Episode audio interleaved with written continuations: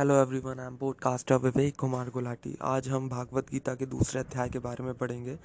अर्जुन की कायरता के विषय में श्री कृष्ण अर्जुन संवाद। संजय बोले, उस प्रकार करुणा से व्याप्त और आंसुओं से पूर्ण तथा व्याकुल नेत्रों वाले शोक युक्त उस अर्जुन के प्रति भगवान मधुसूदन ने यह वचन कहा। पढ़ते उन वचनों के बारे में श्री भगवान बोले, हे अर्जुन, तुझे इस असमय में यह मोह किस हेतु से प्राप्त हुआ? क्योंकि ना तो यह श्रेष्ठ पुरुषों द्वारा आचरित है, ना स्वर्ग को देने वाला है और ना कीर्ति को करने वाला है। इसलिए, हे अर्जुन, नपुंसकता को मत प्राप्त हो। तुझ में यह उचित नहीं जान पड़ती। हे परंतप, हृदय की तुच्छ दुर्बलता को त्याग कर युद्ध के लिए खड़ा हो जा। यहाँ पे श्री कृष्ण जी अर्जुन को युद्ध के लिए लड़ने के लिए तैयार कर रहे हैं। यहाँ पे अर्जुन जी का कहना है, हे मधुसूदन, मैं रणभूमि में किस प्रकार बाणों से भीष्म, पितामह और द्रोणाचार्य के विरुद्ध लड़ूँगा? क्योंकि हे अरिसूदन, वह दोनों ही पूजनीय हैं।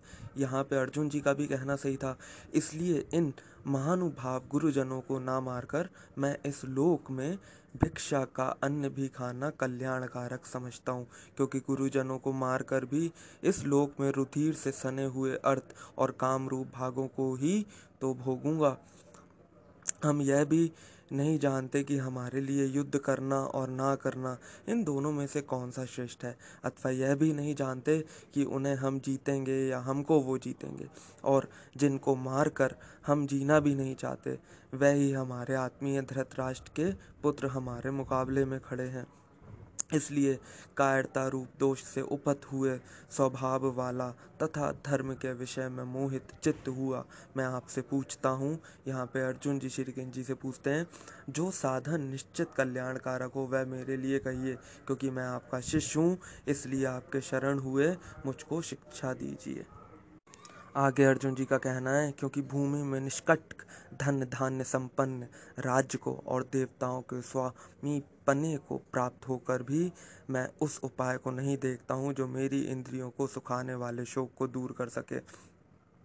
संजय बोले, हे राजन, निद्रा को जीतने वाले अर्जुन अंतर्यामी श्री कृष्ण महाराज के प्रति इस प्रकार कहकर फिर श्री गोविंद भगवान से युद्ध नहीं करूँगा, यह स्पष्ट कहकर चुप हो गए। हे भरतवंशी धृतराष्ट्र।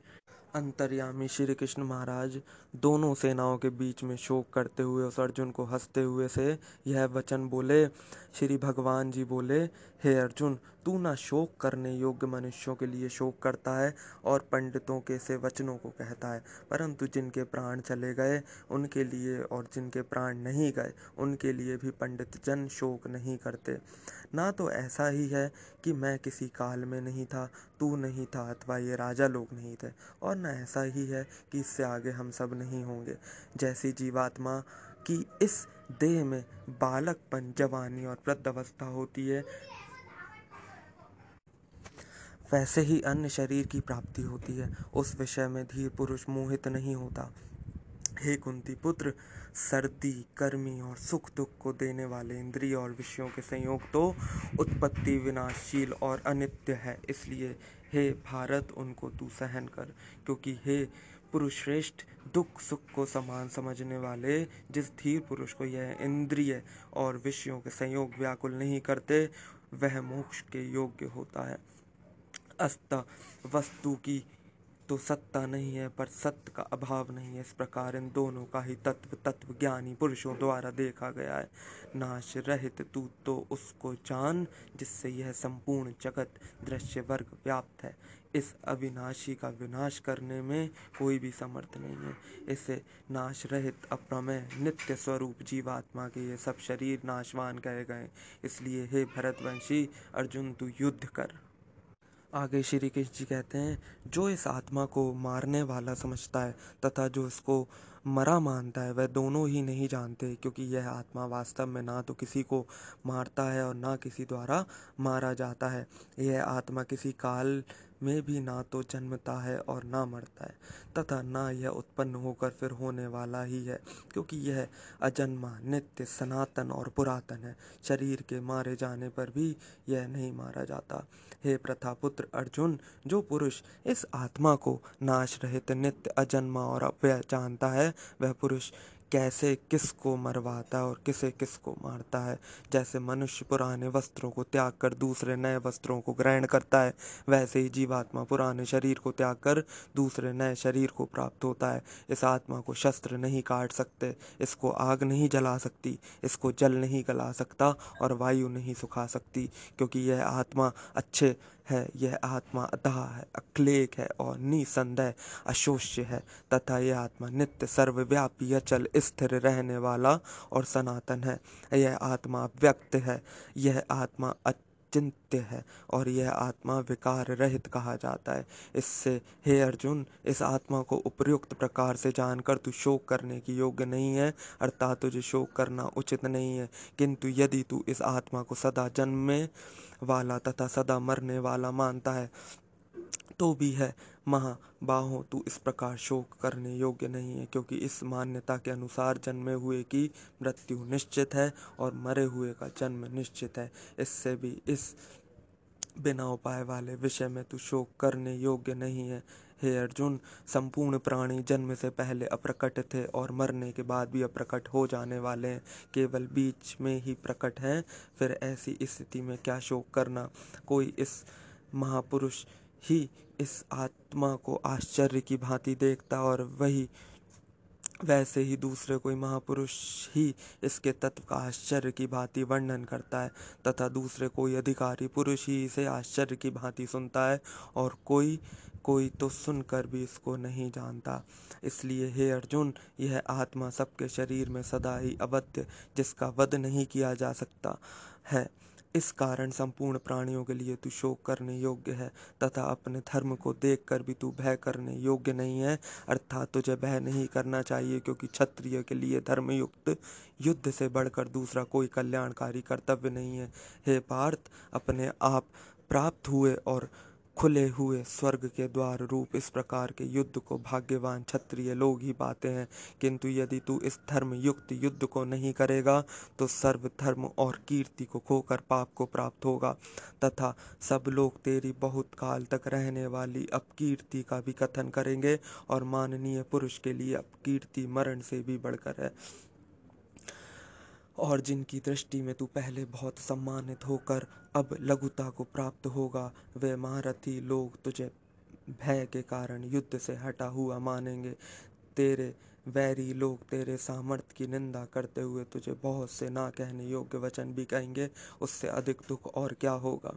या तो तू युद्ध में मारा जाकर स्वर्ग को प्राप्त होगा, अथवा संग्राम में जीतकर पृथ्वी का राज्य भोगेगा। इस कारण हे अर्जुन, तू युद्ध के लिए निश्चय करके खड़ा हो जा।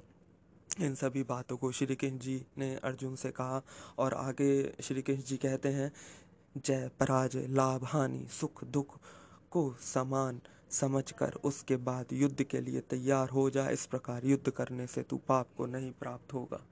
अब श्री कृष्ण जी अर्जुन को कर्मयोग के विषय के बारे में समझाते हुए कहते हैं, हे पार्थ, यह बुद्धि तेरे लिए ज्ञान योग के विषय में कही गई और अब तू इसको कर्म योग के विषय में सुन। जिस बुद्धि से युक्त हुआ तू कर्मों के बंधन को भली भांति त्याग देगा, अर्थात श्रद्धा नष्ट कर डालेगा।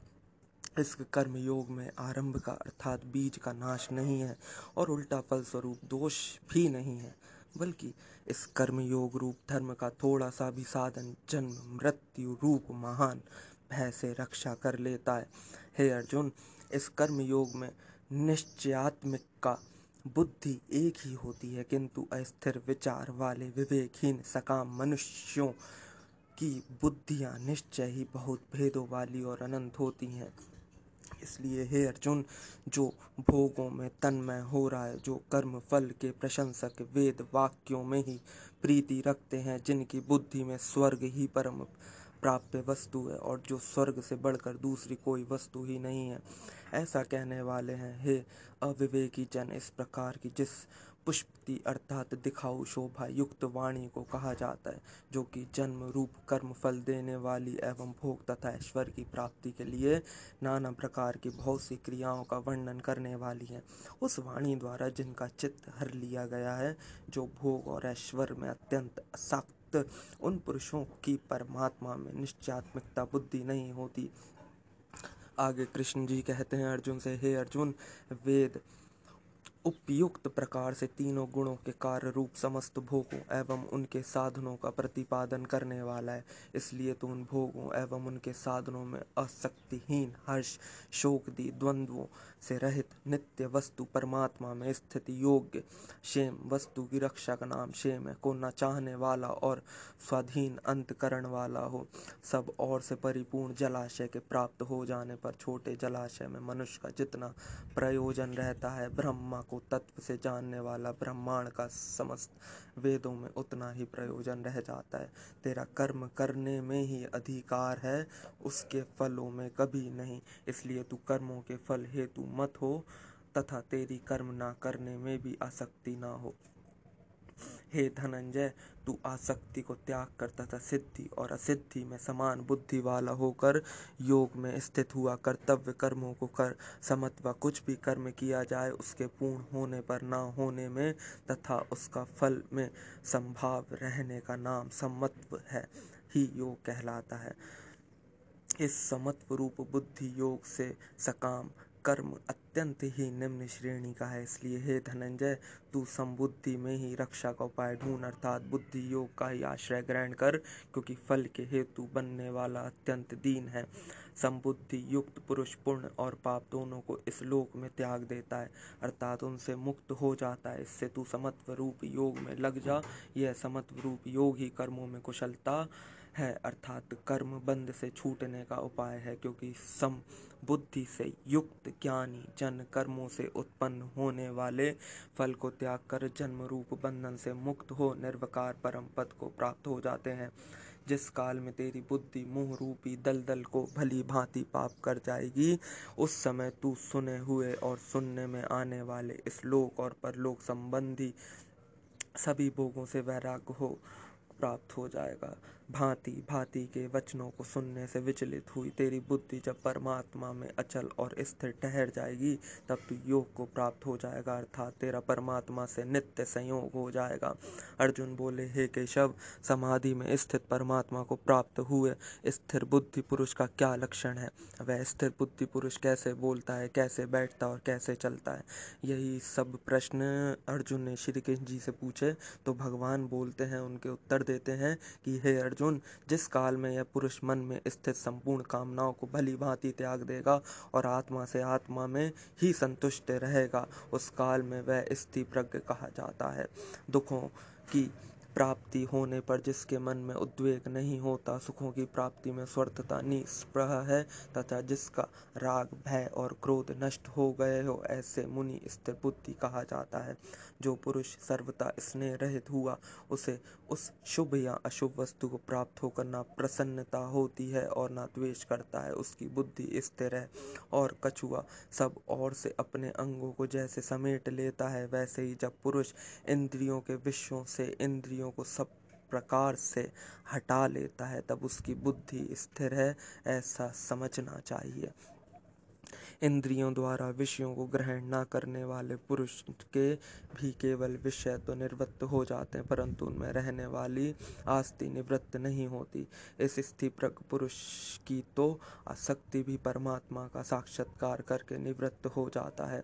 हे अर्जुन, आसक्ति का नाश ना होने के कारण यह प्रमथन स्वभाव वाली इंद्रियाँ यत्न करते हुए बुद्धिमान पुरुष के मन को भी बलात् हर लेती हैं। इसलिए साधक को चाहिए कि वह उन संपूर्ण इंद्रियों को वश में करके समाहित चित्त हुआ मेरे परायण होकर ध्यान में बैठे, क्योंकि जिस पुरुष की इंद्रियाँ वश में होती हैं, उसी की बुद्धि स्थिर हो जाती है।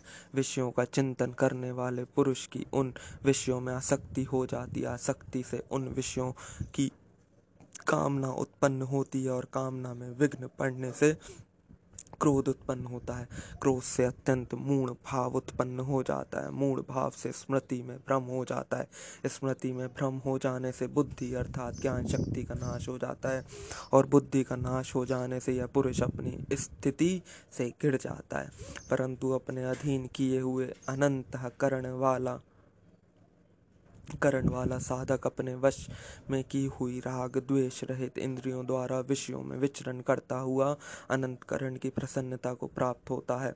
अंतकरण की प्रसन्नता होने पर इसके संपूर्ण दुखों का अभाव हो जाता है और उस प्रसन्न चित्त वाले कर्मयोगी की बुद्धि शीघ्र ही सब और से हटकर एक परमात्मा में ही भली भांति स्थिर हो जाती है। न जीते हुए मन और न इंद्रियों वाले पुरुष में निश्चात्मिकता बुद्धि नहीं होती और उस युक्त मनुष्य के अनंत करण में भावना भी नहीं होती। तथा भावनाहीन मनुष्य को शांति नहीं मिलती और शांति रहित मनुष्य को सुख कैसे मिल सकता है? क्योंकि जैसे जल में चलने वाली नाव को वायु हर लेती है वैसे ही विषयों में विचरित हुई। इंद्रियों में से मन जिस इंद्रियों के साथ रहता है, वह एक ही इंद्री इस अयुक्त पुरुष की बुद्धि को हर लेती है। इसलिए महाबाहो, जिस पुरुष की इंद्रियाँ इंद्रियों के विषयों में सब प्रकार निग्रह की हुई है, उसी की बुद्धि स्थिर है। संपूर्ण प्राणियों के लिए जो रात्रि के समान है, उस नित्य ज्ञान स्वरूप परमानंद की प्राप्ति में स्थिति प्रज्ञ योगी जगता है। जिस नाशवान सांसारिक सुख की प्राप्ति में सब प्राणी जागते हैं, परमात्मा के तत्व को जानने वाले मुनि के लिए वह रात्रि के समान है, जैसे नाना नदियों के जल सब ओर से परिपूर्ण अचल प्रतिष्ठा वाले समुद्र में उसको विचलित ना करते हुए ही समा जाते हैं। वैसे ही सब भोग जिस स्थिति प्रग पुरुष में किसी प्रकार का विकार उत्पन्न किए बिना ही समा जाते हैं। वही पुरुष परम शांति को प्राप्त होता है, भोगों को चाहने वाला नहीं। जो पुरुष संपूर्ण कामनाओं को त्याग कर ममतार रहित, अहंकार रहित और स्प्रहार रहित हुआ विचरता है, वही शांति को प्राप्त होता है, अर्थात वह शांति को प्राप्त है। हे अर्जुन, यह ब्रह्म को प्राप्त हुए पुरुष की स्थिति है, इसको प्राप्त होकर योगी कभी मोहित नहीं होता और अंतकाल में भी इस ब्राह्मी स्थिति में स्थित होकर ब्रह्मानंद को प्राप्त हो जाता है। तो यही सब श्री कृष्ण जी ने अध्याय दूसरे में अर्जुन जी को सब बातें बताई हैं। धन्यवाद।